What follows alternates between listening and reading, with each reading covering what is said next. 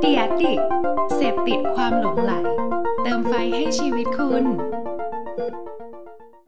สวัสดีครับ ผมหมีป๋อมสุธรรมธรรมวงศ์ สวัสดีครับ ผมหมีต่อพุทธศักดิ์ตันติสุทธิเวชคุณกำลังฟังหมีเรื่องมาเล่า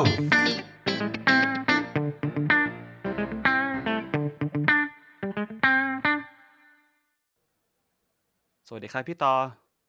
สวัสดีครับพี่ป๋อม สวัสดีผู้ฟังทุกท่านด้วยนะครับ กลับมากันอีกครั้งหนึ่งกับหมีเรื่องมาเล่านะครับ ใช่แล้วในวันทุเฮ้กยอ๋อ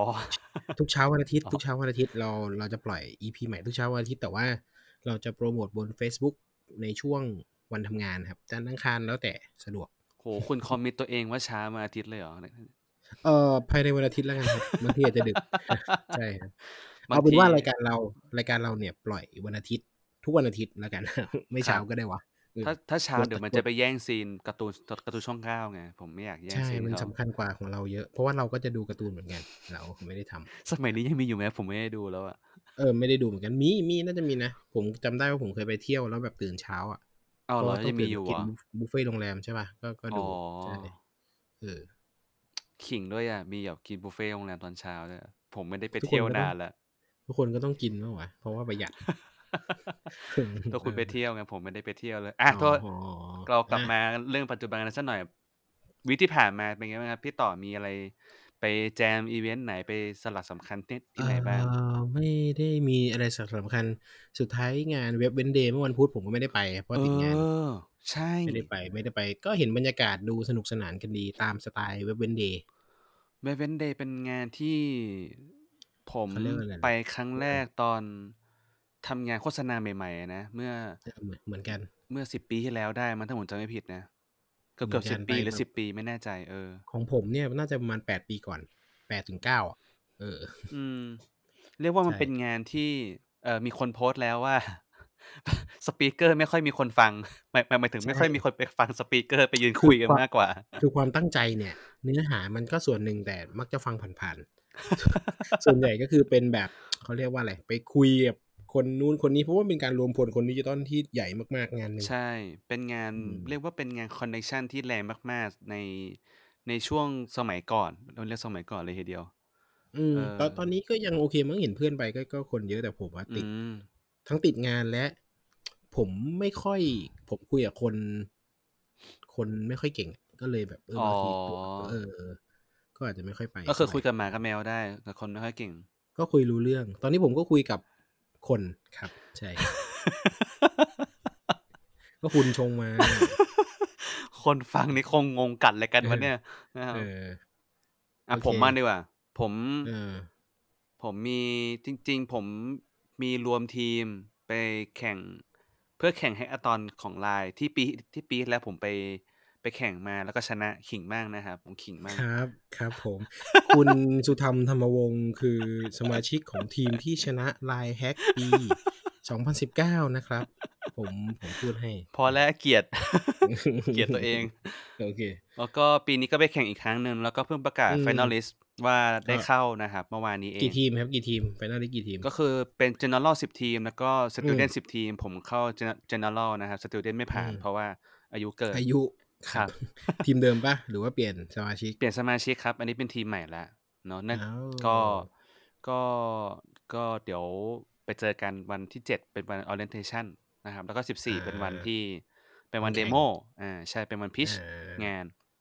แล้วก็โอเคเมื่อวานนี้ผมไปเล่นดนตรีงานแต่งมาด้วย เออ คุณรับงานหลายจ็อบจังเลยวะ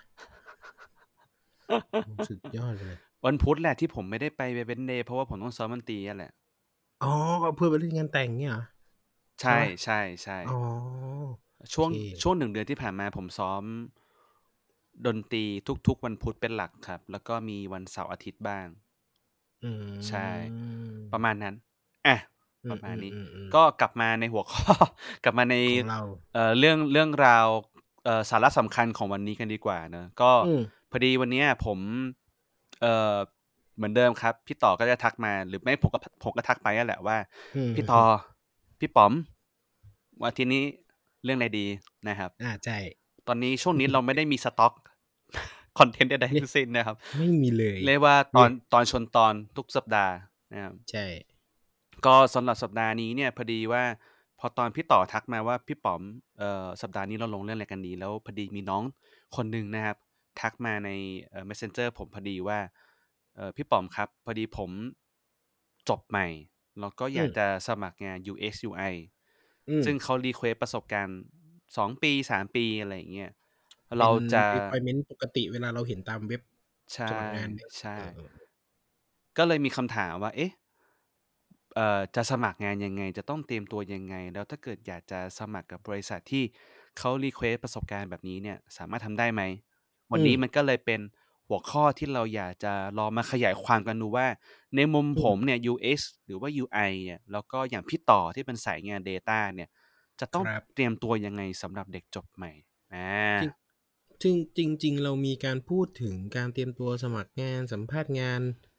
ไปบ้างแล้วในช่วง EP ต้นๆนะครับแต่หว่าลายหลาย EP อยู่เหมือนกันด้วยนะ ใช่สองสาม EP เป็นซีรีส์ต่อเนื่องครับ ว่าแบบเตรียมตัวยังไง สัมภาษณ์ยังไง ครับ นู่นนี่เพียงแต่ว่าอาจจะยังไม่ได้เจาะเจาะจงเด็กจบขใหนาม่ดนั้นเออใช่ เพราะว่าช่วงนี้เป็นช่วงรับปริญญาเนอะจริง ๆ เด็ก ๆ แบบ fresh grad น่าจะหางานกันอยู่ ซึ่งเป็นช่วงเวลาที่ยากลำบากของอืมทั้งบริษัทและของทั้งคนที่กำลังหางานอยู่เราก็เลย ถ้าถ้าสิ่งประสบการณ์ที่เรามีพอจะเป็นประโยชน์ได้บ้าง ก็ก็อยากให้มัน เป็นประโยชน์กับทุกคนครับ ถือว่ามาแลกเปลี่ยนประสบการณ์อืมในฐานะ เราเองก็เป็นอาจจะเป็นส่วนหนึ่งของกลไกในการรับสมัครงานด้วย แล้วก็ใช่แล้วก็ใช่อาจจะได้ผ่านกระบวนการสัมภาษณ์งานบ้าง ไม่ว่าจะอืมเป็นคนมีประสบการณ์แล้ว หรือว่าเด็กจบใหม่ แล้วก็ใช่บวกกับเราออกไปสอนหนังสือ เราก็พอืบมพเจบอพบนักเจศึอกคำษาถามนู่นนี่อืมอย่างเงี้ยใช่บ่อยใช่มาก ก็เลยอะไหนเราลองมานั่งคุยโฟกัส เฉพาะเด็กใช่จบใหม่ใช่กันดูดีกว่าว่าเป็นยังไงอืบ้างม ใช่แล้วเราเริ่มกันยังไงดีครับพี่ต่อ เออเอางี้ไหมเอาเป็นอุปสรรคใหม่อุปสรรคของการเป็นเด็กจบใหม่ก่อนไหมได้คืนะอได้ผมผนะมรู้สึกว่า เด็กจบใหม่หลายๆคนน่าจะกังวลว่าแบบฉันจะสมัครที่ไหนดีแล้ว บริษัททำไมถึงไม่ค่อยเห็นรับเด็กจบใหม่เท่าไหร่ อืม อืม ก็เลยบอกเออมาเล่าให้ฟังดีกว่าในฐานะที่จริง ๆ ผมเนี่ยนั่งนั่งสัมภาษณ์งานมาแบบ น่าจะสามสี่ปีทำไมถึงเด็กจบใหม่ถึงอาจจะ ไม่ได้หางานง่ายนัก อันนี้เป็นเออภาพรวมก่อนนะ ยังไม่แยกสาขานะอันนี้ภาพรวมใช่ก่อนใช่อันนี้อะภาพรวมก่อนนะอือะมโอเค ข้อแรกเท่าที่สัมผัสได้แล้วกันก็คือ ข้อหนึ่งคือเด็กจบใหม่หลายคนเนี่ยยังไม่รู้ตัวเองอืมแล้วพอมาสัมภาษณ์เนี่ย มันจะแบงแบงอะครับ แบบ ไม่รู้ว่าทำไมถึงมาสมัครที่นี่ ไม่รู้ว่า ทำไมฉันอยากจะโตไปในทิศทางไหนไม่รู้ว่า ซึ่งไม่ผิดนะครับ เป็นเด็กจบใหม่ก็ก็ยากที่จะรู้จักตัวเองอืมแต่ในฐานะบริษัทหรือคนสัมภาษณ์เนี่ยถ้าไปเทียบกับคนที่เขามีเป้าหมายเนี่ย คนมีเป้าหมายมันก็ดีกว่า เพราะเพราะว่าเวลามันเทรนนิ่งเวลาเซตแคริเอร์ผ่านเนี่ยมันก็ง่ายกว่าเด็กจบใหม่อืที่มแบบ ไม่รู้เหมือนกันว่าจะเรียนอะไรจะโตไม่ได้ทางไหนอะไรเงี้ยมันก็มีความยากในการในการเซตอนาคต ให้กับคนที่รับเข้ามานี่ง่าย ๆ เรียกว่าถ้าถามคำถามแล้วยังตอบไม่ได้ว่าตัวเองเนี่ย สนใจเออออะไรชอบอะไรหรือทิศทางเป็นยังไงเนี่ย บริษัทเองก็อาจจะรู้สึกว่า เอ๊ะ เด็กคนนี้เนี่ย ถ้าเกิดเขายังไม่มั่นใจในตัวเองแล้วเราจะมั่นใจเขาได้ยังไงนั่นข้อหนึ่งครับอืมทีนี้มันก็จะส่งผลมาสู่ข้อที่สองคือ พออะเด็กจบใหม่ส่วนใหญ่อยู่ไม่ค่อยนานครับ อืม ซึ่งก็ไม่ผิดอีกนะ เพราะว่าอืมเด็กจบใหม่เนี่ยมันกำลังอยู่ในช่วง explore ครับ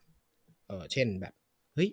คิดว่าชอบนะ ตอนตอบอาจจะคิดว่าชอบ พอทำจริงเออว่ะไม่ชอบเป็นไปได้เหมือนกันนะครับ หรือเออเข้ามาแล้วแบบแค่แค่จริงๆอะมีเป้าหมายในใจเป็นที่อื่น แบบอืมบริษัทใหญ่ๆอะไรอย่างเงี้ยแต่ว่าพอพอเห็นบริษัทไซส์กลางๆ เล็ก ๆ ก็เออเออทำไปก่อนดีกว่าไม่มีงานเออซึ่งส่วนใหญ่แล้วพอทำปีสองปีก็จะเริ่มหาที่ใหม่อะไรอย่างเงี้ยเออเมื่อเทียบกับอืมคนที่มีประสบการณ์ ปีสองปี ซึ่งค่ะเออส่วนหนึ่งเป็นอาจจะเป็นด้านด้านจิตใจด้วยคือ พอมันทำที่แรกอะครับ มันก็เกิดความสงสัยแหละว่า เฮ้ย แล้วใช่ที่เปล่าอื่วะนเป็นยังเออที่ที่อื่นเป็นยังไงวะเออมันอาจจะมีประตู อาจจะมีโลกใหม่รอเราอยู่ก็ได้นะ ซึ่งใช่นะครับ จริง ๆ แล้วอืมก็ก็ไม่ได้ไม่ได้บอกว่าคุณจะต้องแบบสอยู่อยู่ที่ที่เดียวอ่าเพราะว่ามันก็เป็นชีวิตของคุณถูกไหมแต่ว่าในมุมบริษัทเองอะเขาก็จะแบบ เออว่ะ รับเข้ามาแล้วแบบจะอยู่กี่ปีวะเนี่ยอะไรเงี้ยโอเคครับพี่ต่อ อันนี้ผมอาจจะอยากขอ disclaimer สักนิดนึงเนอะเผื่อแบบมีเด็กๆ ฟังอยู่แล้วแบบ เฮ้ยทำไมไอ้สองหมีพี่ต่อพี่ป๋อมเนี่ย ถึงมาบอกว่า เอ้ย เด็กจบใหม่จะเป็นแบบนี้หมดทุกคนหรือเปล่า ซึ่งต้องบอกก่อนว่าอันนี้เป็นประสบการณ์ส่วนหนึ่งเนอะที่เราเนี่ยก็ได้ คำถามเหล่าเนี้ยจากเด็กจบใหม่ แล้วก็เราอยู่ในกลไกของการรับสมัครงาน แล้วเราก็อืมเจอเหตุผลเหล่าเนี้ยอยู่เป็นบ่อยครั้ง เราก็เลยหยิบยกเรื่องราวเหล่านี้เข้ามาฟังละกัน มาเล่าให้ฟัอืงมเนาะเรียกว่าเป็นข้อ concern ไม่ไม่ไม่ใช่ fact แล้วกันครับอืมเอออืมัมนเป็นข้อ concern ที่อาจจะด้วยประสบการณ์ที่เราเจอมาหรือว่าอาจจะตามทฤษฎีที่เขาว่ากันอะไรเงี้ยมันก็เป็นข้อ concern ไม่ได้หมายถึงว่า มันคือ fact ของทุกคนอะไรเงี้ยอืมอ่าโอเค เมื่อกี้อืมพี่อืมต่ออืมพูดไปแล้วเนอะว่า เอ้ย เรื่องแรกเนี่ยเป็นเรื่องของความมั่นใจของตัวเด็กจบใหม่เองเนอะว่าใช่สายใช่งานที่ฉันอยู่ที่ฉันทำเนี่ยมันจะเป็นยังไงบ้างอาจจะใช่หรือไม่ใช่ เพราะแล้วก็มันทำอืให้มส่งผลถึงตอนตอบคำถามสัมภาษณ์เนี่ยบางทีผู้สัมภาษณ์งานก็อาจจะรู้สึกได้ถึงความไม่มั่นใจตรงนั้นเนอะแล้วก็อืมทำให้มันเกิดผลพวงมาแหละข้อที่สองก็เป็นไปได้ว่า เอ๊ะคนนี้เขาจะอยู่กับเรานานไหม เพราะว่าใช่จากที่เขาหรือคนสัมภาษณ์งานสัมผัสมาก็คือเอ่อทำงานสักพักก็ย้ายที่ เพราะว่าอืเอ่มอมีอาจจะมีที่ที่ใหญ่กว่ารอเขาอยู่ก็ได้ หรือที่ที่เขา expect ไว้แหละว่า อยากทำเนี่ยรออยู่ก็ได้อืมแต่ว่าหมารือทำที่ที่อืเล็มกๆ เนี่ยก็เพื่อที่จะอาจจะรองานใหญ่ ๆ หรือเปล่าเนาะอืมหรือหรือจริง ๆ ต่อให้เข้าบริษัทใหญ่ไปมันก็จะมีแบบ มันเกิดความสงสัยต่อโลกกว้างอะครับคืออ่าในฐานะเด็กจบใหม่อะมันก็จะแบบ เอ๊ะฉันอยู่ที่นี่อะมันก็ดีนะ แต่ว่าเฮ้ยแล้วที่อื่นมันเป็นยังไงบ้างวะอ๋อมันก็มีมัความสงสัยเนาะเป็นเออ มันก็จะเกิดความอยากรู้ต่อโลกกว้างอยู่ดีแหละครับหรือผมว่ามันก็เป็นไปได้ที่แบบเอจะอเออ explore ต่ออะไรเงี้ยหรือหรือว่าจริง ๆ แล้วอาจจะเป็นการบ้านอันหนึ่งนะ ข้อนี้ของบริษัทก็ได้นะครับว่า เราจะทำยังไงให้เด็กรู้จักบริษัทได้เร็วใช่เร็วขึ้นทำให้ไม่ใช่เสียเวลาทั้งเขาแล้วก็เราด้วยนะ ใช่จริง ๆ นี่เป็นโจทย์เหมือนกันครับที่จริง ๆ ต้อง ตั้งแต่แรกเลย สมมุติว่าถ้าเด็ก search information บนบน Google บนรีวิวอะไรเงี้ยมันควรจะเจอเนาะบริษัทเราว่าอืมทำอะไรเขาอืมประหยัดเวลา HR ในการสัมภาษณ์ด้วยอืมเพราะว่าเขาจะได้รู้จักมาตั้งแต่แรกอยู่แล้วใช่ว่าเราทำอะไรอะไรเงี้ยอืมหลังๆคุณเลยอาจจะพอเห็นว่าบางบริษัทก็เริ่มทำวิดีโอแนะนำตัวบริษัทที่เริ่มใช่ครีเอทีฟด้วย แล้วก็ให้เห็นบรรยากาศในองค์กรที่ ที่ที่ชัดเจนมากขึ้น แต่แต่ก็โชอืมแต่ก็ แต่ก็ปฏิเสธไม่ได้ว่าอาจจะไม่ได้เห็นทั้งหมดทุกอย่างเนอะเพราะว่าเขาก็ต้องการที่จะนำเสนอในด้านที่ถูกดีด้วยเนอะก็จริง ๆ ก็โชว์ตัวตนโชว์ข้อดีของอืมของบริษัทแหละ อย่างบริษัทผมก็ทำเพื่อให้เห็นว่าเราทำงานกันแบบนี้นะอืมเราอืมทำเราเชื่อในสิ่งนี้นะ เรามี เรามี ground rule เรามี trust กันแบบนี้นะอืมถ้าคุณเชื่อเหมือนกันอืมเราคิดว่าคุณน่าจะอยู่ที่นี่ได้ แต่ไม่ได้หมายความว่าไม่ได้หมายความว่า มันไม่มีข้อเสียเลย ไม่มีข้อที่ต้องพัฒนาเลย มันจริงคงไม่มีที่มันคงไม่มีที่ไหนที่แบบโอ้ฉันคือ perfect แล้ว ฉันอันจะนี้ไม่พัจริงฒนาอีกแล้วอะไรอย่างเงี้ยใช่อันปะนี้จริง ผมอืว่ามมันต้องมีฟ u n เดชันทุกคนนะ อยากให้ยอมรับอย่างหนึ่งว่า ไม่มีที่ไหนที่ไม่มีปัญหานะครับ ใช่ เออ มีหมดแหละ แต่อืมแต่แค่ว่าปัญหานั้นน่ะ เรา next step ยังไง แก้ไขยังไงใช่เนาะอยู่อืมอะถูกประมาณนี้ก่อนแล้วกันนี่สองข้อเนอะมีข้อใช่อื่นต่ออีกไหมพี่ต่อ ผมมีอีกสักสองข้อแล้วกันครับแบอ่าบเร็วครับๆก็คือ ข้อถามนี้เป็นเบสิกมากๆ คือเงินเดือนครับ อืมเออจริง ๆ ก็ก็ไม่ได้ติดจะเรียกเท่าไหร่ก็ได้แหละ ก็อยู่ที่ว่าบริษัทมันรับบริษัทเขารับได้ไหมไงอ่าฮะอ่าฮะแต่ว่าบางทีก็เรียกโอเวอร์ไปเยอะเหมือนกันอ่าอ่าหมายถึงว่า เข้าใจได้คือบางทีไปดูแบบค่าเฉลี่ยเมืองนอกไปดูที่เขาประกาศประกาศกันมา แล้วมันโหมันสูงจังเลยก็เลยเรียกเลทนั้นอะไรอย่างนี้แต่ว่าในชีวิตจริงเนี่ยไอไอตัวที่เขาประกาศกันของเมืองนอกเนี่ยบางทีมันอาจจะไม่ได้ตรงกับบริบทไทยร้อยเปอร์เซ็นต์หรือว่าอืมเออการอัตราเฉลี่ยเงินเดือนของไทยมันอาจจะ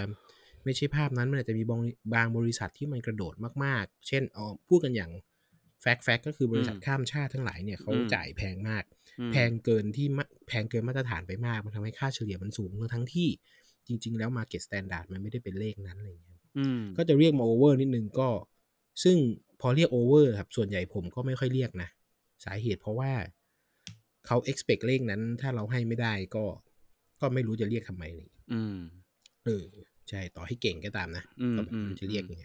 วันวันก่อนผมได้คุยกับ เอ่อชาวต่างชาติคนหนึ่งเขามาถามผมเกี่ยวกับเรื่องตำแหน่งงาน UX ในไทยอะไรอืมเงี้ย อืมคือเขาเป็นอืม expat แล้วก็อยากจะ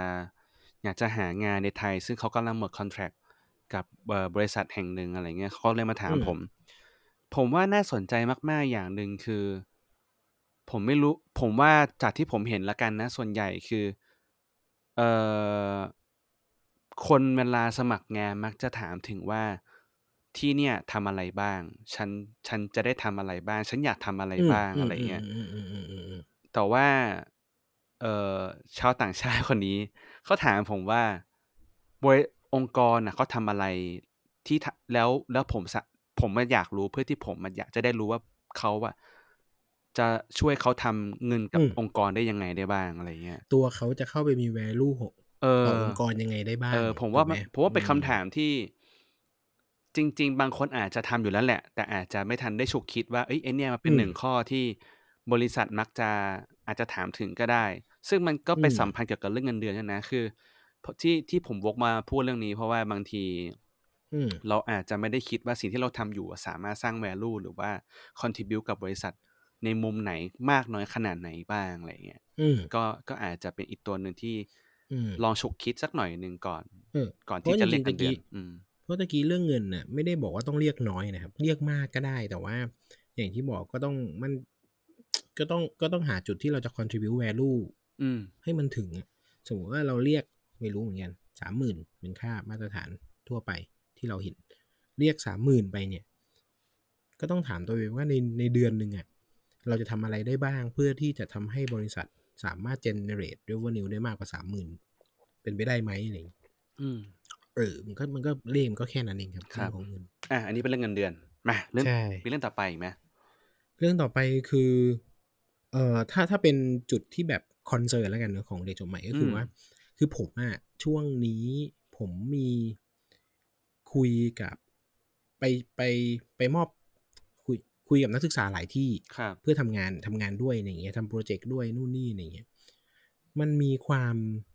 professional น้อย ในบางที่พูดยังไงดีนะ พูดไปแล้วเดี๋ยวหาว่าผมว่าน้องๆอีกแต่ว่า โอเค เวลา คือผมผมไม่ได้โกรธนะครับ คือผมเข้าใจได้ในการที่ เฮ้ย ไม่เคยทำงานไง จะให้แบบแล้วเขาก็ไม่รู้ว่า เอ้ย เวลาเขียนอีเมลมันมันควรจะเป็นยังไงอืมเวลาต้องคุยกับคนอื่น ต้องต้องคุยยังไง เวลาจะแบบของานทวงงานเนี่ย มันควรจะเป็นแบบไหนอะไรเงี้ย คือคนที่เคยทำงานมาแล้วเนี่ยเขาก็จะมีสกิลในการ collaboration ประมาณหนึ่งในการรู้ว่า อ๋อ เวลาเขียน business email เนี่ยมันต้องแบบมันก็มีมีมีรูปแบบที่ควรจะเป็นของมันอยู่นะ หรือว่าเวลาจะคุยคุยงานเนี่ยของานทวงงานหรือว่าปรึกษางานเนี่ย มันก็มีสิ่งที่ควรจะทำอยู่นะ เป็นเป็นมารยาทในการแบบ collaboration อะไรอย่างเงี้ยอืม เออ แต่ว่าบางคนเนี่ยถ้าไม่เคยทำงานเนี่ยก็จะไม่ได้มีจุดนี้ ซึ่ง ก็ไม่ผิดแหละเพียงแต่ว่าถ้าถ้าเรามีช้อยส์อื่นที่เขาเคยทำงานมาอะไรเงี้ยเราก็อาจจะเป็นช้อยส์อื่นไงอืมเออเพราะว่าไม่งั้นต้องมาต้องมาโฟกัสเรื่องนี้กันอีกอะไรเงี้ยซึ่งซึ่งเป็นไปได้ว่าเลขประสบการณ์ของบริษัทเนี่ย จริง ๆ แล้วมันถูกบางบิบางที่แล้วกันเนอะผมไม่รู้ทุกที่หรือเปล่า แต่ว่าในมุมมองอืมผมเนี่ยบางบางที่หรือว่าอย่างมุมมองที่พี่ต่อแชร์เมื่อกี้เนี่ยก็เป็นไปได้ว่าเป็นเลขประสบการณ์ ของการทำงานร่วมกับผู้อื่นเนาะเพราะว่าใช่เพราะว่าสเตจงานในณตอนนั้นของบริษัทเนี่ยที่เขาประกาศหาคนเนี่ยอาจจะอยู่ในช่วงที่ต้องการ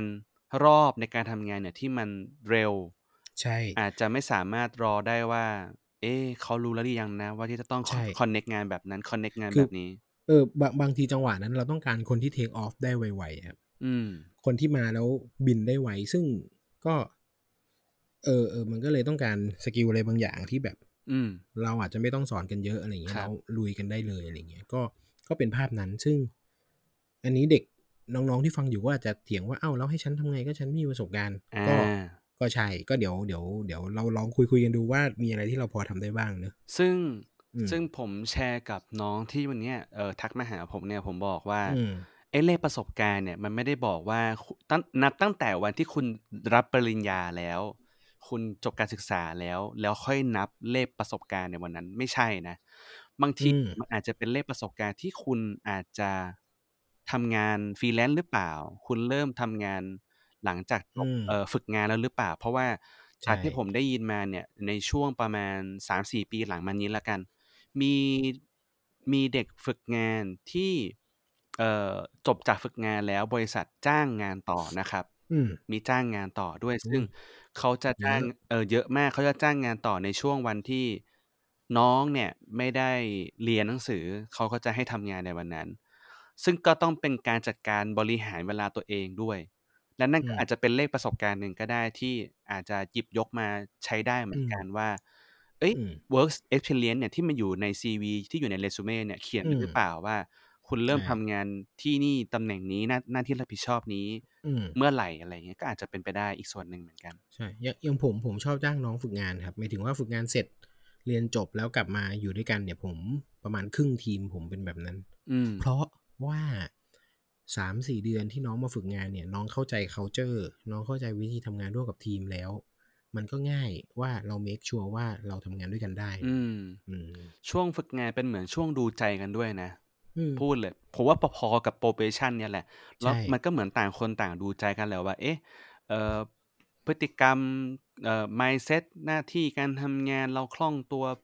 สื่อสารกันเป็นยังไงบ้างอะไรเงี้ยสุดอืมท้ายจบฝึกงานเนี่ยเดี๋ยวมันก็ได้รู้กันเองแหละว่าเอ้ยได้ใช่ไปต่อหรือไม่ได้ไปต่อ แต่อืมแต่แต่เบรกไว้นิดนึงว่า ถ้าคุณไม่ได้ไปต่อ มันไม่ได้หมายความว่าคุณทัศนะคุณคุณจะไม่เก่งเออคุณไม่เออเก่งหรือว่า mindset ไม่ดีนะ แต่แค่จังหวะตอนนั้นเขาอาจจะยังไม่ได้ต้องการแค่นั้นเอง เรื่องนะจังหวะมันอธิบายยากเหมือนกันนะคือใช่คือณจังหวะนั้นเราต้องการคนที่ทำแบบเนี้ยเพราะเพราะว่าเซตัสของบริษัทกับอืมดิเรกชันมันเป็นแบบเนี้ยอืมบางทีมันแค่ไม่ฟิตอะใช่อืผมมถ้าเกิดบริษัทฟังอยู่หรือว่าคนที่เป็นซีเนียร์เป็นลีดที่รับสมัครงานแล้วมีเด็กฝึกงานอยู่ผมว่ามันดีนะครับ ถ้าถ้าเราเคลียร์กันสักนิดนึงว่าเอ้ยเป้าหมายของบริษัทหรือว่าเอ่ออาจจะมี question ว่า เอ๊ะทำไมคนนี้ได้จ้างงานต่อ หรือแบบบางบริษัทมีจ้างงานต่อทำไมเราไม่ได้จ้างงานก็อาจจะบอกเหตุผลสักสักหน่อยหนึ่งก็ได้ เพราะว่าอืม ผมเชื่อว่าเด็กฝึกงานบางคนอาจจะมีเรียกว่า ความคาดหวัง เออความคาดหวังแต่เขาอาจจะไม่กล้าพูดออกมาก็ได้นะ อืมเขาอาจจะอืมเกรงใจแล้วเขาอาจจะแบบเฮ้ยฉันเป็นแค่นักศึกษา ฉันจะไปกล้าพูดอะไรวะต่อต่อบริษัทต่อองค์กรต่อหัวหน้าวะฉันฉันไม่กล้าพูดอะไรอย่างเงี้ยเพราะฉะนั้นถ้า ถ้าวันสุดท้ายหรือช่วงอาทิตย์สุดท้ายหรือเดือนสุดท้ายเนี่ยมีพูดคุยกันอืมสักหน่อยหนึ่งก็คงดีอะไรอย่างเงี้ยเนาะอืมอืมอืมอ่าประมาณนี้นะของพี่ตอบไอ้ยผมผมเสริมละกันก็คือ อันนี้ก็เป็นช่วงที่อาจจะยังไม่ได้ยังไม่ได้เรียกมาสัมภาษณ์งานเลย ก็เป็นไปได้เหมือนกัน แต่ถ้าเกิดสมมุติว่าในมุมที่ถ้าเรียกสัมภาษณ์งานแล้วมันอาจจะมีเหตุการณ์ที่ว่า เอ๊ะทำไมเขาไม่เรียกเราวะ มีเหตุผลอยู่อืมประมาณสองอย่างที่ผมนึกออก แล้วผมก็ให้คำตอบน้องในวันนี้ไป แล้วผมรู้สึกว่าเป็นเป็นคำตอบที่ลองกลับไปคิดดูแล้วกันว่า เอ๊ะ มันอาจจะมีมุมนี้ก็ได้นะ ข้อแรกก็คือมว่าในณเวลานั้นนะครับ อาจจะมีคนที่มาสัมภาษณ์งานแล้วเหมาะกว่าเราก็ได้นะครับ มันไม่ได้บอกว่า วันนั้นที่เราไปสัมภาษณ์งานอะ เราผลงานไม่ดี เราผลงานแย่ มันอาจจะเป็นอีกมุมหนึ่งก็ได้ว่า เอ๊ะ อาจจะมีคนที่เขา เหมาะสมกว่าเราในณเวลานั้นก็ได้ครับเอ่อผมเชื่ออย่างหนึ่งว่า อันนี้เป็นความเชื่อตั้งแต่สมัยผมมัธยมอะนะเออืมอผมเชื่อว่าในในการในการ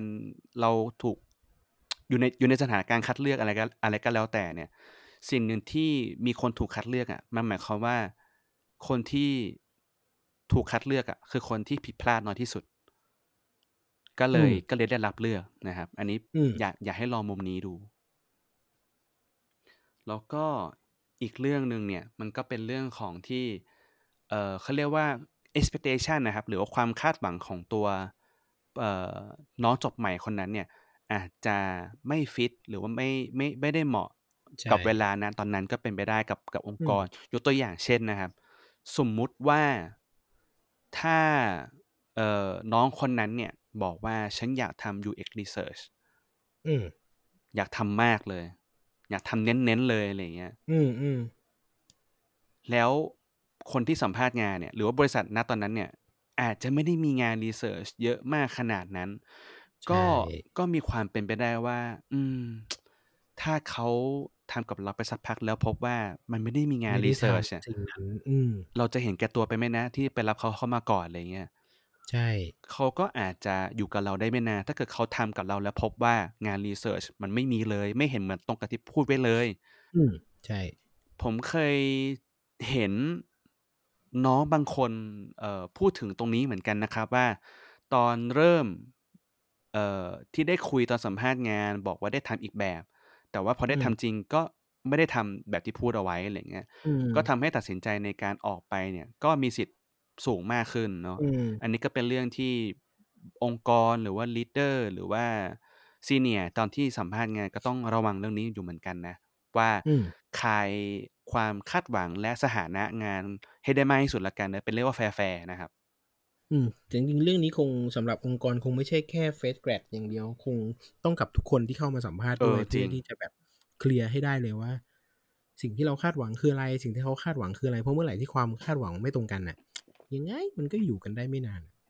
อืม อืม ครับ ประมาณนั้น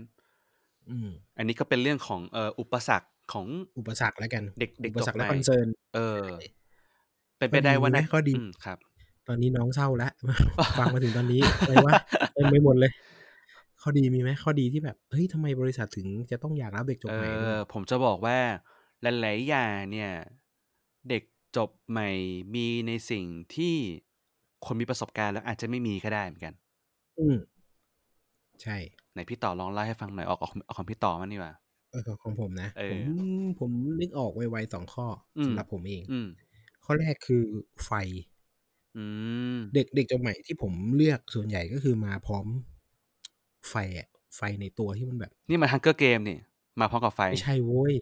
ว่าอะไรนะมันมันชื่ออะไรนะนางเอกชื่ออะไรนะเออจำไม่ได้ผมลืมอะไร อะไรนะ เออผมลืมว่ะเออว่ะจริงไม่เตรียมออช่างนไม่ได้เตรียมมุกกันมาเนี่ยเราจะเล่นมุกเล่นมุกแล้วไม่มี information ด้วยในวันเนี้ยอ่าอ่าโอเคอะอยากเอิ่มไปกันต่อครับไปความกันต่อไฟไฟแรงหมายถึงว่า ส่วนใหญ่จะเข้า คืออะสารภาพตรงๆ บางทีทีมอะพอทำงานมานานๆน่ะ มันก็มีแบบ drop drop บ้างใช่ป่ะ หรือบางทีเด็กจบใหม่อะ พูดกันตามตรงนะเขามี skill ที่เราไม่มี คือด้วยความ หมายหมายหมายถึงว่าอ๋อสดใหม่เออใช่ไหมเขาสดสดใหม่ใช่เขาแบบไปเรียนนู่นนี่นั่นมาเขาเคยเรียนสิ่งนั้นเขาเคยทำสิ่งนี้แล้ว แล้วเรามันโตแล้วอะเราแก่แล้วอะอืมเราก็แบบเฮ้ยเรื่องนี้แม่งสารภาพนะเฮ้ยไม่เคยรู้เหมือนกันว่ะเออแม่งเด็กเด็กแม่งเจ๋งว่ะอืมนึกออกปะอืมเออ ซึ่งเด็กจบใหม่เนี่ย เอาพูดตรงๆคือมีเวลาแหละอืมน้องน้องอาจจะคิดว่า เอ้ย มีเวลาอะไรวะเรียนตั้งเยอะเออะซึ่ง ซึ่งพี่ก็จะบอกว่า มีเวลาเยอะกว่าคนทำงานแน่นอนฟันธงนะครับ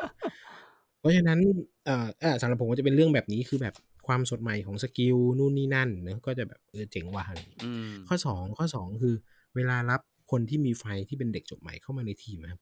มันจะเพิ่มให้ dynamic ทีมมันอืมันม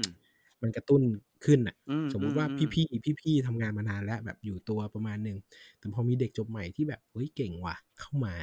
ทีมมันจะแบบฮึบขึ้นมาอืมอืมอืมเออทีมมันจะแบบ dynamic ขึ้นมา เพราะว่าน้องก็จะแอคทีฟนึกออกใช่ไหมเพราะว่าอืมเด็กจบใหม่มีไฟต์อะก็ถามนู่นถามนี่ แล้วบางทีอะมาถามผมอะสมมติว่าเด็กจบใหม่มาถามผมเรื่องเนี้ย แล้วผมดันไม่รู้อะ มันก็เขินเขินๆนิดนึงอะผมก็บอกเออว่ะเออเรื่องนี้แม่งพี่แม่งไม่รู้ว่ะเดี๋ยวพี่ไปพี่เดี๋ยวพี่ไปเรียนด้วยเนี่ยแต่แต่ผมไม่เคยไม่เคยอีโก้นะไม่เคยอีโก้ว่าแบบผมรู้อะไรเงี้ยผมเอก็อบอกเอเอออ เอว่ะอเรื่องนี้พี่ไม่รู้เลย พี่คิดว่ามันสำคัญขอบคุณมากแล้วเดี๋ยวเราจะแบบเออเดี๋ยวเดี๋ยวพี่ไปเรียนมาก่อนอะไรเงี้ยเออซึ่งดีมันก็จะเติมไฟให้กับทีมอะไรเงี้ยสำหรับผมนะ อืมเออือมอืมผมผมเสริมเรื่องเอ่อความความตั้งคำถาม ผมอืมว่าอืมอืมอืมผมอยากบอกว่า EP นี้เนี่ย มันไม่ได้ถ้าถ้าผม ถ้าผมคิดเอาเองนะ อาจจะมีคนที่ไม่ได้เป็นเด็กจบใหม่ ฟังอยู่ คนที่อืมทำงานแล้วเนี่ย ผมอยากให้เป็นเหมือน เด็กจบใหม่เรื่องของการตั้งคำถามเว้ย ผมอะรู้สึกว่าอืมเวลาที่เราสงสัยอะมันมันมันเป็นอะไรที่ เขาเรียกว่าอะไรเดีย เป็นการเป็นการจุดจุดเริ่มต้นที่ดีละกัน อธิบายยาก ยกตัวอย่างอย่างนี้กันอืมดีกว่าผมผมเคยอยู่ อันนี้อันนี้ผมไม่ได้จบใหม่ถูกไหม แต่ว่าผมมาไปเริ่มในโปรโอ้เออไม่ไม่อยู่แล้วครับ คุณแบบนานมากแล้วครับคุณห่างไกลกับคำนั้นมานานมากแล้วครับ กระทบคุณด้วยนะผมผมยอมรับอยู่แล้วอะต่อคือครับเออลืมเลย คือว่ายกตัวอย่างเช่นตอนที่ผมไปเริ่มโปรเจกต์ใหม่อะอืมมัน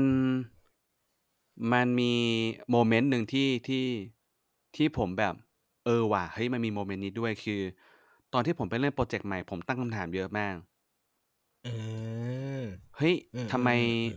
อันนี้ไม่ทำทำไมไปทำอันนั้นเออเออแล้วเออแล้วคนนั้นเป็นเออใครทำไมคนนี้ไม่ไม่ตัดสินใจแล้วทำไมเออเออเออเออตั้งคำถามเยอะมากจน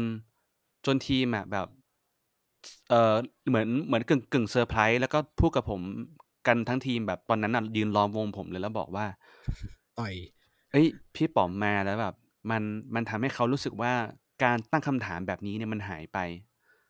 จริง ๆ แล้วอะตอนที่เขามาทำแรกๆเขาเขามีคำถามพวกนี้หมดเลย แต่พอเขาจมกับจมกับงานไปเยอะๆอะเขาลืมถอยกลับมาตั้งคำถามเว้ยเออเออเออใช่ข้อนี้เป็นข้อที่ดีนะเออ ผมแล้วผมเลยรู้สึกว่าการตั้งคำถามน่ะเป็นเรื่องที่ที่เป็นข้อ ข้อเด่นของของเด็กจบใหม่ เพราะว่าเขาจะมีคำถามจบเนอะเยอะมาก ใช่อืมแล้วถ้า เรียกว่าองค์กรหรือว่าทีมเปิดใจอะผมบอกเลยว่า เราจะได้อะไรจากการตั้งคำถามของพวกเขาอะได้เยอะมากเลยนะ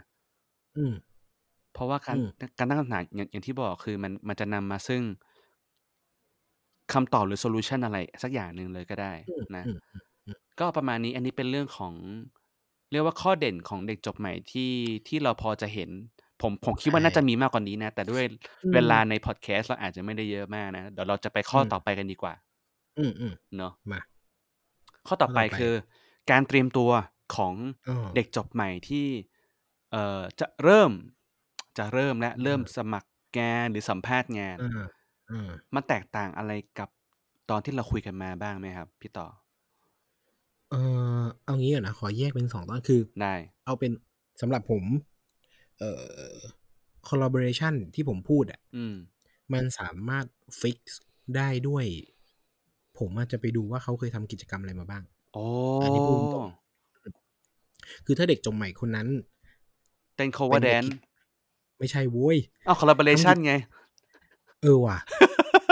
ใช่เหรอวะเชี่ยเฮ้ยได้เอ้ยขอโทษได้ขอโทษอะเหรอโอเคเอออย่างไรก็ดีถ้าเขาทำกิจกรรม ออกค่ายทำชมรมนู่นนี่นั่น ตัวผมอะจะให้คะแนน collaboration ไปแล้วหมายถึงว่าอืมอืมอืมผม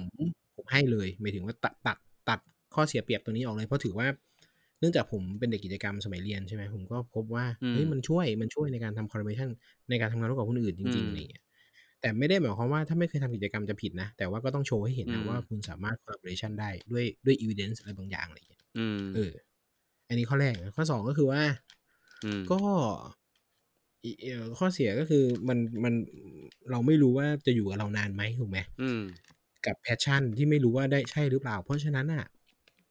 ถ้าคุณอยากทำที่นั่นจริง ๆ อยากทำตำแหน่งนี้จริงอืมๆจงโชว์มันออกมา อันนี้พูดกันอย่างเราผมรู้สึกว่าเราพูดไปแล้วแน่ๆในตอนที่ผ่านมา แต่ว่าอืม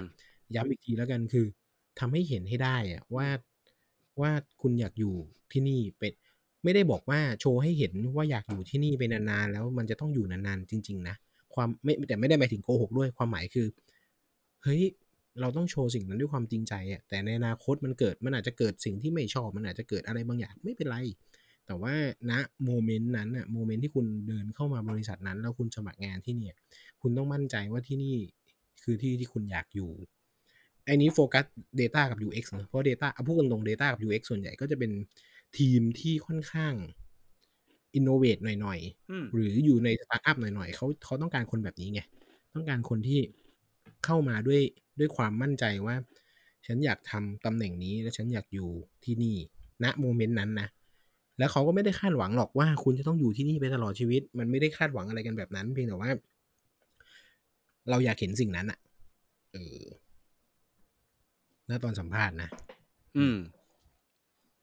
แต่ว่าตอนส่งเรซูเม่ก็ก็เรซูเม่นี่ก็เป็นอีกเรื่องหนึ่งอะเออ อืมอืม ของพี่ป๋อมมีไหม ผมลืมคำถามแล้วอะไรนะ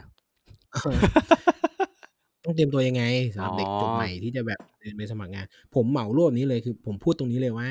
เด็กจบใหม่นะครับ ถ้าเห็นอันไหนเขียนประสบการณ์หนึ่งถึงสองปีอะไรอย่างเงี้ยสมัครไปเลย ใช่ สมัครได้ ใช่ สมัครได้ตอนตอนผมจบใหม่อะผมอาจจะไม่สามารถนำมาเทียบสมัยนี้ได้เนอะแต่ว่าผมว่าตอนผมจบใหม่กับตอนนี้เนี่ย น่าจะยังไม่ค่อยต่างกันมากก็คือเรื่องของการ ตัดสินใจเริ่มเริ่มส่งสมัครงานก็คืออืมอย่างที่พี่ต่อบอกเลยคือผมไม่ได้สนใจนะว่าจะต้องแบบว่าเลขกี่ปี ผมจะอ่าน สิ่งที่ผมอ่านคือผมจะอ่านว่าหน้าที่รับผิดชอบมีอะไรบ้าง เออ role and responsibility ถ้าอ่านแล้วเราเคยทำกับทำเออได้ ตัดสินใจเลยใช่ครับ แต่มันจะมีบางข้อที่อาจจะแบบว่า เฮ้ย ไม่เคยทำต้องถามตัวเองแล้วว่า ไอ้ที่ไม่เคยทำอะอยากทำหรือเปล่า อืมถูก ถ้าไม่ได้อยากทำอะ อยากสมัคร จริง ไปมันก็ปะเจ็บปวดเปล่าๆ จะไปฝืนตัวเองทำไมล่ะ อะไรอย่างเงี้ยเนาะอืมใช่ แต่ถ้าไม่เคยทำและไม่รู้ว่า ฉันทำได้ไหมอะ ก็ลองสมัครได้ครับ อ่าใช่ ถ้าถ้าไปสัมภาษณ์งานก็ลองคุยดีเทลดู หรือก่อนจะสมัครงานก็ไปหาข้อมูลหน่อยไหมว่าไอเนี่ยอืมมันคืออะไร เช่น ไอนี่จะต้องทำอะไรดีนะ query data ไอ query มันคืออะไรวะกูไม่เคยได้ยินมาก่อนเลยอะไรอย่างเงี้ยอืมก็อาจจะไปอืมลองดูว่าอ๋อมันคือวิธีการดึงข้อมูลเฮ้ยอืมมันเป็นวิธีที่มันน่าสนใจมากเลยนะฉันว่าอืมฉันว่ามันเป็นส่วนหนึ่งสำคัญมากของการทำงาน Data Visualization นะ อะไรอย่างเงี้ยอืมเออ ก็ก็อืมก็สมัครอืมสิเออใช่บางทีมันมีสิบ bullet เราก็ไม่เราไม่ต้องการเอ่อสมมุติว่ามันมี requirement อยู่สิบ bullet เงี้ยในความเป็นจริงสิบ bullet นี้มันไม่ได้มีน้ำหนักเท่ากันหรอก แล้วเราไม่ได้คาดหวังจะเจอคนที่ perfect ทั้งสิบ bullet แต่อืมว่าเราขอแบบสามสี่ bullet ที่มันสำคัญจริง ๆ ซึ่งอันนี้ก็ก็แล้วแต่บริษัทแต่อย่างผมเนี้ย ถ้าผ่านสักครึ่งหนึ่งเฮ้ยทำได้ทำได้ ซึ่งเป็น bullet ที่ผมสนใจอืม bullet ที่ผมเป็น requirement ผมผมก็เรียก อืม แล้วก็เรื่องการเตรียมตัวจริง ๆ แล้วมี ผมว่ามันยังใช้ pattern อะไรบางอย่างกับคนจบ แล้วมีประสบการณ์แล้วได้อยู่นะ อย่างอย่างอืมอย่างแบบเรื่องอืมการเตรียมพอร์ตงานอะไรอย่างเงี้ยเนาะใช่ผมว่าเหมือนกัน ใช่ผมว่าน้องพอาจจะสงมสัยว่าเอ้าเราไปหาพอร์ตงานที่ไหน ก็ทำขึ้นมาเลยครับ หมายถึงว่า อืม เออ ถ้าเป็น ถ้าเป็น อะถ้าเป็น Data เนอะ อืมก็เข้าไปใน Kaggle เข้าไปโหลด Data Set มาทดลองทำดูเนี่ย เฮ้ย เขา requirement เรื่องของการทำ สมมุตินะ การทำ เอ่อ โมเดลอะไรบางอย่าง อืม เฮ้ย ก็ เรารู้ว่าเรามีความสามารถที่จะทำ แต่เรา แต่เราจะพิสูจยังไงอืมก็ไปโหลด Data สักชุดหนึ่งมา แล้วก็ทำโจทย์กันบ้านหนึ่งโจทย์ แล้วก็อืมเนี่ยแนบมาบอกว่าเคยทำโจทย์นี้นะ อืมเออโอเคมันมันคงเทียบกับงานจริงไม่ได้ แต่อย่างน้อย คนที่เขาอ่านอะหรือว่าคนที่เขาสัมภาษณ์เขาจะรู้ว่า อ๋อ โอเค น้องมีฟ u n เดชันมีพื้นอืมฐานที่จะทำสิ่งนี้นะอืมที่เหลือมาดูกันว่าสอนกันได้ไหมแค่อืนั้มนเขาก็คงอยากเห็นเอ่อคนสัมภาษณ์อยากเห็นอยู่แล้วแหละว่า เอ๊ะวิธีการคิดตัดสินใจหรือการแก้ปัญหาเนี่ย ผ่านอะไรมาบ้างเหมือน เหมือนที่ฉันเคย เหมือนที่ทีมกำลัง ตอนนี้กำลังมองหาอยู่ไหม อะไรเงี้ยเนาะ อืม ถ้าเป็นฝั่ง UX เองเนี่ย ก็อย่างที่เคยอธิบายไปหลายครั้งแหละ ก็คือว่า เราก็อยากเห็นว่าวิธีกระบวนการคิด ตัดสินใจ ตั้งแต่ต้นจนจบ เอ่อ ต้นน้ำถึงปลายน้ำเนี่ย มันเกิดอะไรขึ้นบ้าง ผลิตงานอะไรออกมาบ้าง แล้วก็ผลิตงานด้วยเหตุผลอะไรบ้าง ยกตัวอย่างเช่นเออทำไมจะต้องวางปุ่มแบบนั้น ทำไมจะต้องอืมวาง layer แบบนี้ อะไรอย่างเงี้ยอืม แล้วไปทดสอบมาแล้วเป็นยังไงบ้างอะไรอย่างเงี้ยอืมผมพูดแบบนี้ได้ไหมนะ ผมพูดว่าเราต้องการคนที่ค่อนข้าง practical หน่อย disclaimer อาจจะเป็นผมกับพี่ป๋อมกับพี่ป๊อปเออ ก็คือเราต้องการคนที่ค่อนข้าง practical หน่อยคืออือมถ้าเป็นนักมวยก็คือเป็นนักมวยที่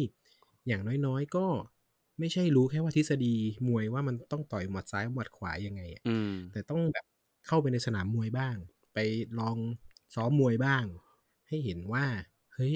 อ๋อต่อยจริงมันเป็นแบบนี้ เหมือนอืมเหมือน ถ้าทำ Data ก็คือ อ๋อทำ Data จริง ๆอะผมไม่ได้ทำ Data จริงร้อยเปอร์เซ็นเป็น Data ชุดซ้อมแหละ แต่อย่างน้อยผมก็เคยทำนะ ผมว่าทุกบเป็นริษัทก็เป็นก็ก็ต้องการแบบนี้แหละ เออ ก็มี practice มาอืมไม่ไม่ได้ไม่ได้แบบได้เกรด เอ้ยเอ่อเรียนหนังสือมาแล้วมันทำได้ดีอะไรเงี้ยอันนี้มันก็จะแบบไม่ค่อย confirm อืมในใจเท่าไหร่ว่าจะทำได้ไหมนะอะไรเงี้มยเออ ผมว่าบริษัทเองก็น่าจะใช้แนวทางประมาณนี้แหละ ไม่งั้นก็คงไม่ได้คนทำงาน อืมแต่อืมแต่ก็ต้องแล้วแต่บริษัทนะว่าเขามี purpose หรือว่ามีเป้าหมายอะไรบางอย่างหรือเปล่า อืมเนาะ ใช่ เพราะอืมว่าบางที อย่างที่พี่ต่อพูดตอนแรกเรื่องเรื่อง dynamic team เนี่ยบางทีเนี่ย บางทีนะครับ บางทีเองเนี่ยอาจจะมีเป้าหมายยกตัวอย่างเช่นนะ ผมก็ไม่รู้ว่าใช่หรือเปล่านะ เช่นแบบว่า อาจจะอยากได้จบอยากอยากได้เด็กจบใหม่มา ที่ประสบการณ์ยังไม่เยอะมากก็ได้ เพราะว่าบางที่เนี่ยเขียน description มาเลยว่า ที่เนี่ยพร้อมที่จะเอ่อสอนหรือว่าให้การเรียนรู้อะไรบางอย่าง มันก็อือาจมจะเป็นไปได้สองสองเขาเรียกว่า เรียกว่าสองเด้งก็ได้มั้งเด้งแรกอืคืมอเอ่อเหมือนเป็นการได้ฝึกนักรบรุ่นใหม่ ก็คือแบบว่าให้เขามาอืมเป็นเอ่อนักรบรุ่นใหม่กับในในบริษัทสองอืมคือ ให้พนักงานที่เป็นซีเนียร์ได้ฝึกในการโคชชิ่งด้วยอะไรอย่างนี้ด้วย ก็อาจจะเป็นอีก อืมอีกเอ่ออีกเหตุผลหนึ่งก็เป็นไปได้อืมเหมือนกันอืมเนาะเป็นใช่การสร้างภาพระยะยาวให้กับตัวองค์กรนะครับอืมอืมอันนี้ก็ใช่เป็นเรื่องโอ้โหนี่เราพูดต่อยอดยาวมาไกลมาก จากการเตรียมตัวของเด็กจบใหม่เนอะเอออ๋ออีกถูกอีกอย่างมันจะมีอาจจะมีอีดีเทลอีกยิบย่อยนะครับ เช่นว่า เอออาจจะทำกันบ้านเยอะๆแล้วว่าเอออืเรื่องมเรื่องเรื่องของบริษัทเรื่องของบริษัทกับเรื่องของตำแหน่งอืมงานด้วยครับ เอ่อที่ผมตอบน้องไปเนี่ย ผมว่าทั้ง UN และ Data จะคล้ายกันคือ มันมีคำว่ามันมันมีคำสร้อยหลังจาก Data แล้วก็มีคำสร้อยหลังจาก US อะอยู่หลายๆอย่างมาก ซึ่งแต่ละชื่อตำแหน่งหรือว่าแต่ละหน้าที่การทำงานเนี่ยมันมีประเภทของงานเนี่ยที่แตกต่างกันยกตัวอย่างเช่น US เองเนี่ยก็จะมีแบบบางที่ก็ยังมีเนาะแบบ US และ UI ซึ่งก็ไม่ได้ผิดแสดงว่าก็อาจจะเป็นอืไปมได้ว่าเขาต้อตำงแหกาน่รงนั้น ใช่ตำแหน่งนั้นนี้ก็ต้องผลิตงาน UI หรืออาจจะผลิตงาน UI ที่เยอะมาก ก็ต้องลองดูว่าเอ่อ description ของงานนี้เนี่ย ผลิตงาน UI เยอะขนาดไหน อืม แล้วอืมันม ไปอืมบาลานซ์งาน UX เนี่ย มีบ้างไหม ถ้ามันไม่มีเลยเนี่ย แสดงว่าเป็นไปได้ว่าบริษัทนี้อาจจะยังมีความเข้าใจอืม เรื่อง UX UI เนี่ย อาจจะยังไม่เยอะไม่ได้เยอะมาก หรืออืม ต้องการคนที่เป็นงาน UI แล้วเข้าใจ UX หรอ อะไรเงี้ย คือ คือต้อง อืมต้องๆความเข้าใจ เออแบต้อบงเคลียร์ ใช่ ๆ ก็ต้องทำความเข้าใจประมาณหนึ่งเหมือนกันว่า แต่ละบริษัทมี require description ของงานเนี่ย ต ในตำแหน่งที่ตัวเองสนใจ หรือว่าอยากทำเนี่ย มันเป็นยังไงบ้าง อย่างอื Data มเองก็เป็นอย่างงั้นใช่ไหมพี่ต่อ?ใช่ครับ บาง โอเค อย่างถ้าเป็นที่ผมแล้วกันเนาะ อืม ที่ผมเนี่ยเวลาต้องการ อืม Analyst เนี่ยครับ มันไม่ได้ต้องการแบบ Analyst แบบ เป๊ะ ๆ แบบ Full Analyst คือ โอเค อธิบายแบบนี้ดีกว่าเอ่อผมทำ Social Media Analytics ถูกไหมครับอืมเพราะฉะนั้น Know knowledge ที่ต้องการเนี่ยมันก็จะมีแบบพื้น Social Media Digital Marketing โซนนั้นเนาะข้อ 2 ก็คือว่ามีพื้น Data พื้นที่เก่งกเก่ง Data เลยทำเอ่อพวก Analysis ได้ดีนู่นนี่ แล้วก็สมมุติ 2 ขานี้ก่อนนะครับ ผมอะก็จะดูว่าณจังหวะนั้นน่ะทีมผมอะต้องการผมเปลี่ยน requirement นะครับ สมมุติถ้าผม ช่วงเวลานั้นน่ะผมมีเด็กที่เก่ง Programming แล้วมีเด็กเก่ง Data แล้ว แล้วต้องการเด็กที่ได้เด็กที่เก่ง Business Business มาเติมอะครับ ใน requirement ผมผมจะเขียนเรื่อง Digital Marketing กับ Social Social Media Marketing เพิ่มเข้าไปอืมแต่ถ้าณแล้วเอามาสอนสอนเรื่องของ Analytics ทีหลังอืมแต่ถ้าณโมเมนต์นั้นผมต้องการเด็กที่เอ่อ Analytics เก่งๆอะบางทีผมก็ตัด Social Media อะไรพวกเนี้ยออก แล้วก็เอาเฉพาะ Analytics ไปเลยอะไรอย่างงี้เพราะฉะนั้น requirement บางทีอ่านให้ละเอียดคือหลาย ๆ บริษัทเขาไม่ได้เขียนมามั่วๆนะครับ เขาตั้งใจเขียนเพื่อเพื่อบอกจริง ๆ นะว่าเขาต้องการใครอะไรอย่างเงี้ยพยายามตีให้แตกว่าใน bullet นั้นมันมีอะไรซ่อนอยู่ อืม อะไรกันแน่ที่มันจะตอบโจทย์เขาอะไรอย่างเงี้ยมันจะมี bullet สัก2-3 bullet แหละที่เป็นคีย์คีย์เลยสำหรับ role เนี้ยเพราะ bullet อื่นๆมันจะเป็นแบบภาษาอังกฤษนู่นนี่นั่น presentation อะไรอย่างเงี้ยอันนี้มันเรื่องปกตินะแต่มันจะมีสัก2-3 bullet ที่มันเป็นแบบ อันเนี้ยสำคัญแล้วลองถามตัวเองดูว่ามันตอบโจทย์เราหรือเปล่าหมายถึงว่าอืเรามทำได้หรือเปล่าอืเอมออืมครับ แล้วก็มีเรื่องการเตรียมตัวอีกเรื่องหนึ่งแล้วกันที่ผมอยากจะแถมสุดท้ายแล้วกันคือ ผมอยากให้คนที่ยังไม่เคยทำงานนั้นตำแหน่งงานนั้น จริง ๆ หรืออาจจะพอจะสัมผัสมาบ้างแล้วตอนฝึกงาน อย่างน้อยๆเนี่ย ขอให้คุยกับคนที่ทำงานตำแหน่งนั้นตำแหน่งงานนั้นน่ะเยอะอืมๆ แบบอืคุยกับมรุ่นพี่คุยกับเอ่อคนที่อยู่เรียกว่าที่อยู่ในวงการก็ได้เนาะแบบคนที่อืทำมงานในสายงานนั้นน่ะเยอะๆอย่างเช่นสมมุติว่างาน Data ก็แบบคุยกับเอ่อคนที่ทำงานสายงาน Data ในตะในบริษัทต่างๆ หรือถ้าเป็นไปได้ ในบริษัทที่ที่เราจะไปเลย ก็ได้นะ ถ้าเกิดเราเราอืมเรารู้ถ้าจักเราคนในมีรู้จักหรือว่าเออใช่ เออผมคิดว่าถ้าเป็น UX กับ Data ก็จริงเอาพูดตรงๆทักมาที่เพจได้นะครับ พวกเรายินดีตอบมาก ๆเลยนะอืมสำหรับเรื่องแบบนี้แบบ ทักมาได้เลยครับ ใช่เรายินดีสุดเราเป็นกลางเราจะไม่ๆใช่ เราไม่ได้เชียร์บริษัทเราแน่นอน ไม่ใช่หมายถึงว่า เราเราไม่ได้ เราไม่ได้ recruit อะเอเวอลาจะใชตอ่บบใช่เออๆตอบอย่างที่อย่างที่ควรตอบจริง ๆ ใชเลย่อืมใช่ครับก็นี่แหละหลายๆครั้งก็จะมีคนอินบ็อกซ์มาถามพี่ต่อถามผอืมบ้างมเรื่องตำแหน่งตำแหน่งงานเนี่ยก็มีอยู่เหมือนกัน ก็คือใช่ที่ที่อยากให้คุยเพราะว่า ปประเด็นที่สำคัญที่อยากให้คุยเลยนะ คือ ผมอะเป็นคนที่เอ่อชอบชอบตั้งคำถามเนี่ยอยู่เสมอคือ ปัญหาแบบไหนที่เราอยู่ได้บ้าง เพราะเพราะเพราะผมคิดข้ามช็อตไปเลยว่า งานทุกงานน่ะมีปัญหาหมด เรามาคุยกันเลยไหมว่าปัญหาไหนบ้างที่คุณรับได้บ้างรับไม่ได้บ้างอะไรเงี้ยอืมเออว่าเป็นคำถามที่ผมชอบถามตอนสัมภาษณ์เหมือนกัน ปัญหาอะไรที่จะทำให้วันรุ่งขึ้นเราตัดสินใจมาบอกพี่ว่าลาออก อ๋อเหรอผมก็อยากรู้เสมอว่า อะไรคือคือทริกเกอร์สำคัญที่จะทำให้คนคนนั้นลาออก เออเอออืม ผมผมนี่ผมก็เลยคิดว่า ถ้าเรารู้จักตำแหน่งงานนั้นน่ะมากพอดีพอไม่ว่าจะเป็นเรื่องของ ผมว่าข้อดีมันมีแหละ ก็คนมันอยากอืมทำอะ มันมันมีอืข้อมดีหมดแหละ แต่ข้อเสียอืมอะไรบ้างที่เราจะวันหนึ่งจะปฏิเสธแบบที่พี่ต่อบอกอะไรเงี้ยอืมเออลองลองคุยกันดูครับว่าอุปสรรคที่มันจะเกิดใช่ขึ้นในการทำงานมีอะไรบ้างอะอืม นี่ก็เป็นเรื่องของการเตรียมตัวอืมนะครับ มันก็ประมาณนี้ปะหรือว่า ใช่ ผมว่าประมาณนี้นะ ผมว่ามีข้อสุดท้ายแล้วกันครับ ที่อยากอืมอยากให้เอาเป็นว่าจากประสบการณ์ผมแล้วกันว่าเด็กจบใหม่เนี่ย ทั้งทีมผมเนี่ยที่ผมเคยรับมาเนี่ยทำไมผมถึงรับเด็กจบใหม่คนนั้นแล้วกันอ่าเออน่าสนใจผมเนี่ยเวลาสัมภาษณ์เนี่ยครับมามาที่ที่บริษัทมันจะมีการบ้านใช่ไหมอืม โอเค คือตอนสัมภาษณ์รอบแรกอะมันคุยเรื่อง personality ผมอาจจะดูเรื่องของ collaboration เอ่อทำงานด้วยกันได้ไหมเอ่อ culture fit ไหมหมายถึงว่านิสัยส่วนตัวอืม fit fit กับองค์กร fit กับทีมไหมไอเนี้ยเป็นเรื่อง personality ซึ่งอันเนี้ยมันไม่มีใครผิดใครถูก คือถ้าไม่ fit ก็คือไม่ fit ครับมันไม่มันไม่เกี่ยวกับสกิลและครับเออมันแค่แบบ personality อืมอย่างเงี้ยส่วนรอบที่สองเนี่ย ถ้า personality fit ก็จะให้การบ้านใช่ไหมอืมเออส่วนใหญ่ที่ผม รับแล้วกันนะครับอืมคือคนที่ทำการบ้านมาได้เกินความคาดหมายอะอืมเราเราดูออกว่าเขาใส่ใส่เต็มกับการบ้านชุดเนี้ย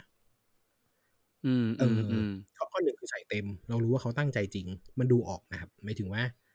พอเราเจอคนมาหลาย ๆ คนอะเรารู้ว่าผลงานแบบไหนที่มันตั้งใจจริง ๆ ตั้งใจมากๆ ผลงานแบบไหนที่ เอ้ย สมัครหลายที่แน่เลยว่ะอะไรอย่างอืเงี้ยมอืมเออือมอืมออกนะครับเออแล้วก็ ข้อสองคือเวลาผมตัดสินใจรับเนี่ย ผมถามคำถามกับตัวเองเลยว่า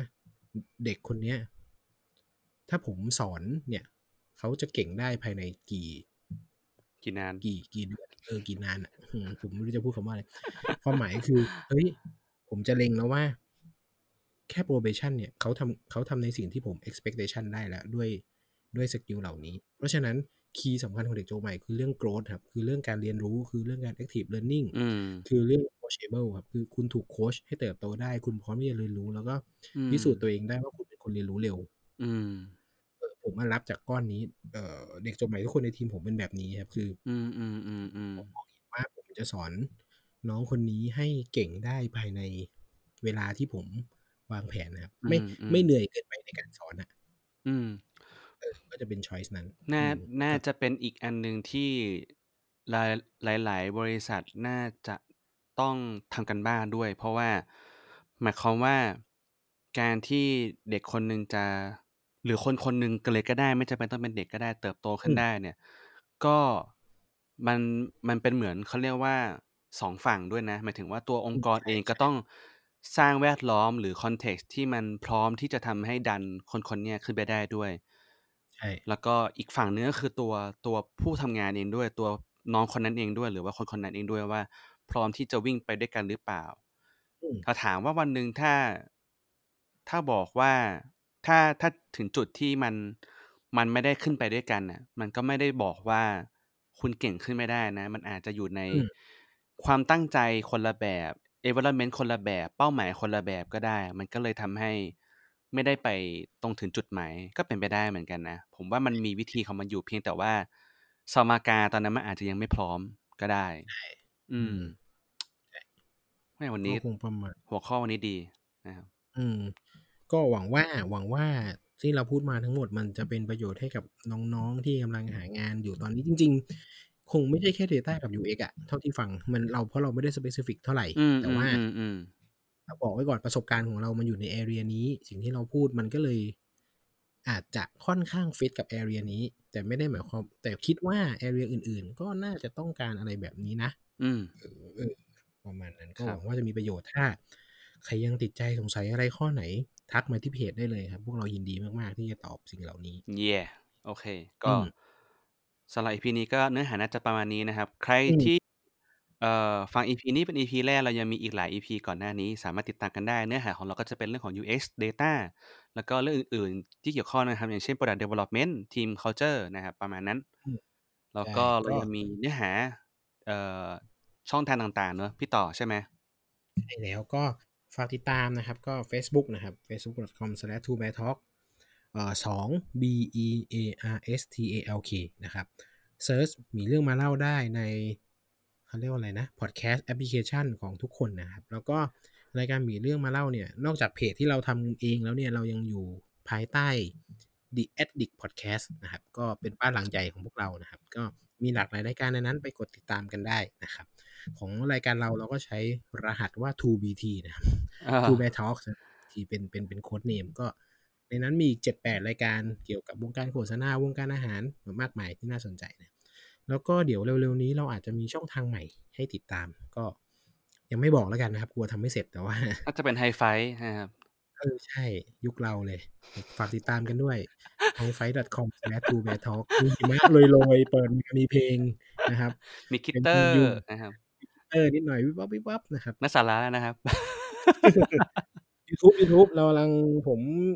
คิดว่าน่าจะทำ YouTube ภายในแบบวีคสองวีคนี้ครับ ให้จะเอาไฟล์ทั้งหมดขึ้น YouTube ให้เฮ้ยทุกคนได้ เออผมคอมมิตเลย โหดจังวะนี่คุณไม่ปรึกษาผมเลยเหรอเอ้ยคุณอะคุณสั่งผมมาไงคุณบอกผมว่าทำได้แล้ว ผมก็จะทำผมคอมมิตกับผู้ฟังเลยพุ่งตรงโอ้ใจร้ายอะโอเคได้ จัดไปว่าถ้าสองสัปดาห์แล้วยังไม่เห็น ก็แปลว่าไม่เสร็จนะครับไม่เป็นไรครับ พูดเพื่อ โอเค ประมาณนี้ไหมครับผม ขอบคุณมากนะครับสำหรับ EP นี้ผม สวัสดีครับสวัสดีครับ